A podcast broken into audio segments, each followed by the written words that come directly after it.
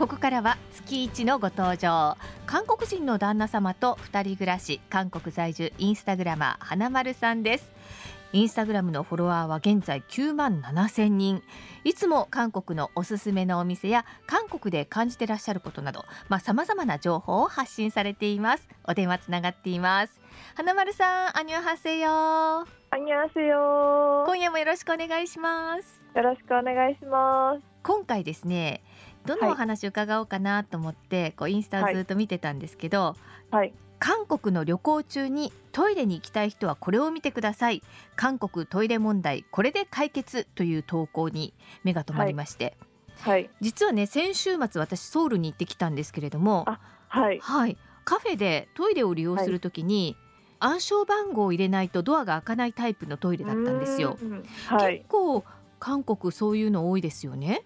そうですね、うん、そういう方が多いんじゃないかっていうぐらいですね。ですよね。それで、はい、あ暗証番号聞かなきゃと思って店員さんに聞いたら、はい、なんかレシートの上の方に暗証番号入ってますよって言われて、はい、あそういうシステムなんだと思ったんですけど。そ、ね、のパターンもあります。ねはい、他のパターンとしてはどんなパターンがあるんですか？その店員さんにやっぱり聞くとかですか？あとレシートと同じぐらいよくあるのは、はい、あのお店の壁にこう張り紙がしてあって、うん、そこに男子トイレは何番女子トイレは何番みたいな感じで書いてあるところも多いです。うん。もう勝手に使わないでねお客さん以外はっていうことなんですかね？あそうですね日本だとあんまりこう、はい、トイレに困ることってないじゃないですか。そうなんですよ。例えばコンビニエンスストアも、はい、トイレ使わせてくれるところ結構ありますし、はい、まあカフェでも暗証番号を入れて入るっていうことはまずないので、そうですよね。韓国でお手洗い行くの大変だなと思ったんですそうなんですよ。やっぱりそこがこう日本人にとって結構韓国旅行中につまずくポイントかなと思いますね。ね暗証番号はピッピッピッピッって入れると、カシャって解錠されて、まあ、ドアが開くタイプなんですが、はい、そこからもう一歩進むとなんとトイレットペーパーがないところもあるんですね。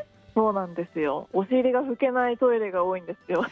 それってどうどうしたらいいんですか。最初にこう店員さんにあの暗証番号教えてくださいのタイミングで「9時いっそよ」とか「トイレットペーパーあとあまり伝わらないことが多くて、うん、あのヒュージって言うんですよ。ヒュージっそよってヒュージか、うん、あとファジャンジ。化粧紙って書いて、うん、ファジャンジですね。ファジャンジいっそよ。はい。で聞くと、はい、まあ、トイレの中にありますよって言われることもありますし、はい、ない場合はあのロールごとくれるんですよ。それをそれを持って行って、はい、紙を使ってっていう感じですね。でまたその紙は返すんですか？そうですね返します。なかなかハードルが高いですね。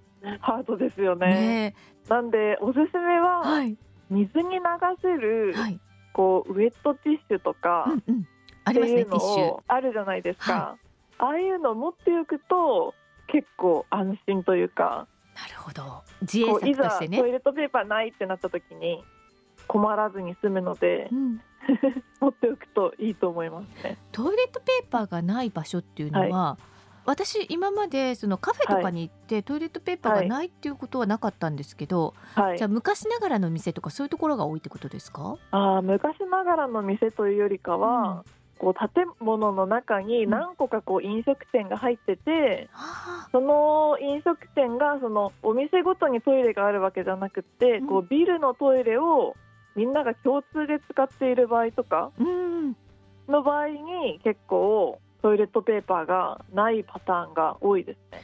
なるほど。じゃあ共同トイレの場合はちょっと要注意ってことですね。はい、そうですね。で、さらに言うと、はい、トイレットペーパー流せないところも結構ありますよね。そうですね。まだまだあのかなりたくさんありますね。うん、むしろ流せるところがあの本当に大きなショッピングモールとか、うん、まあ、百貨店とかあと最近は地下鉄のトイレも流せるんですけど、うん、まあ、大体そのぐらいがこうちゃんとあの流せるトイレって書いてあるような場所で、はい、後の場所はトイレの個室の中に結構大きいゴミ箱みたいなのがあって、ええ、まあ、そこに入れてくださいってこう結構大きく書いてあるトイレが7割ぐらいありますね。結構な確率でありますよね。そうですね。あれはその水水圧とかの関係なんですかね？そうですね。水圧とかあとこう管が細いらしいんですよ。あの日本よりも、うん、まあ、これは聞いた話なんでちょっと確かな情報ではないかもしれないんですけど、はい、なのであのまあ髪を流さないでくださいって書いてあるトイレがたくさんありますまあ、一つ目印としては個室にその大きなゴミ箱があって、はい、そこにトイレットペーパー使ったのがどんどんこう重ねて積み重なってあると、はい。はい、あここは流しちゃいけないんだなっていう目印になりますよね。はい、でも普段トイレットペーパー流している日本の人たちからすると、はい、ちょっとしたカルチャーショックですよね。そうなんですよ。しかもこう癖でもう習慣で、こうポイって便器に入れちゃうんですよね。はいはい結構怖い張り紙とかもあって、うん、トイレットペーパーを入れると、うん、もう100%詰まりますから絶対に流さないでとか書いてあるんですよ。やばいと思うともう神に祈りながらレバーを。もう一か八かで。流れてくれってもう祈るしかないってことですね。そうですね。うん、はい。まあ基本的にその韓国で旅行中にトイレに行きたいってなった時に、はい、コンビニエンスストアにはトイレがないって考えた方がいいですよね。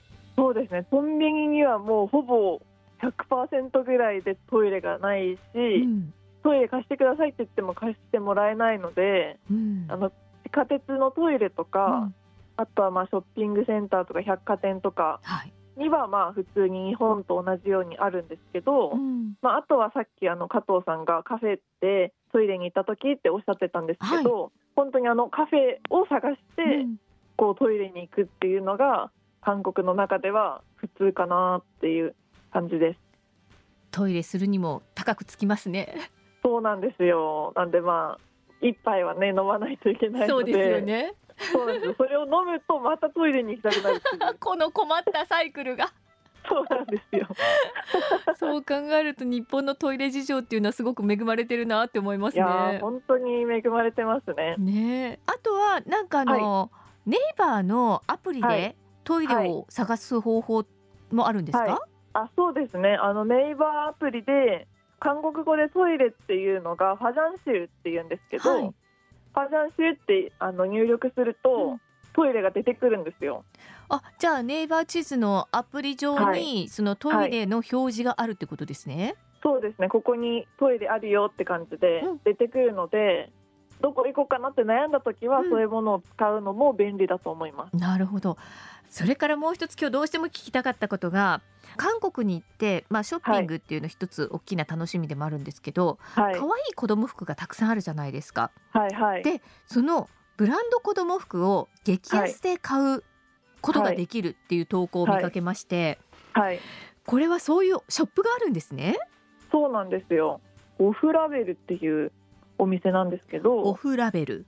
はい、はい、韓国に何店舗かあるお店なんですけど、うん、こうブランドの子供服がちょっとこうシーズンが終わったものとかちょっとこう定価では売れ残ってしまったものをこう集めてアウトレットとして販売しているお店なんですね。これは韓国のブランドの子供服ってことですか？まあそうですね。うんうん、あの百貨店とかで売っているような、はい、ブランドの子供服なんであのすごく質とかはいいんですけど、うん、それがあのアウトレット販売されてるのであのめちゃくちゃ安いんですよ。70%オフとかうわなんですっごいお買い得ですね。そうなんですよ。しかもここのシステムがすごく面白かったですね。そうなんですよ。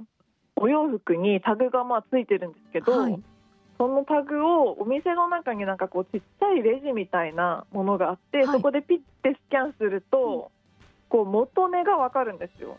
こう20万ウォンで売られてたものが、うん、今70%オフでなんだ？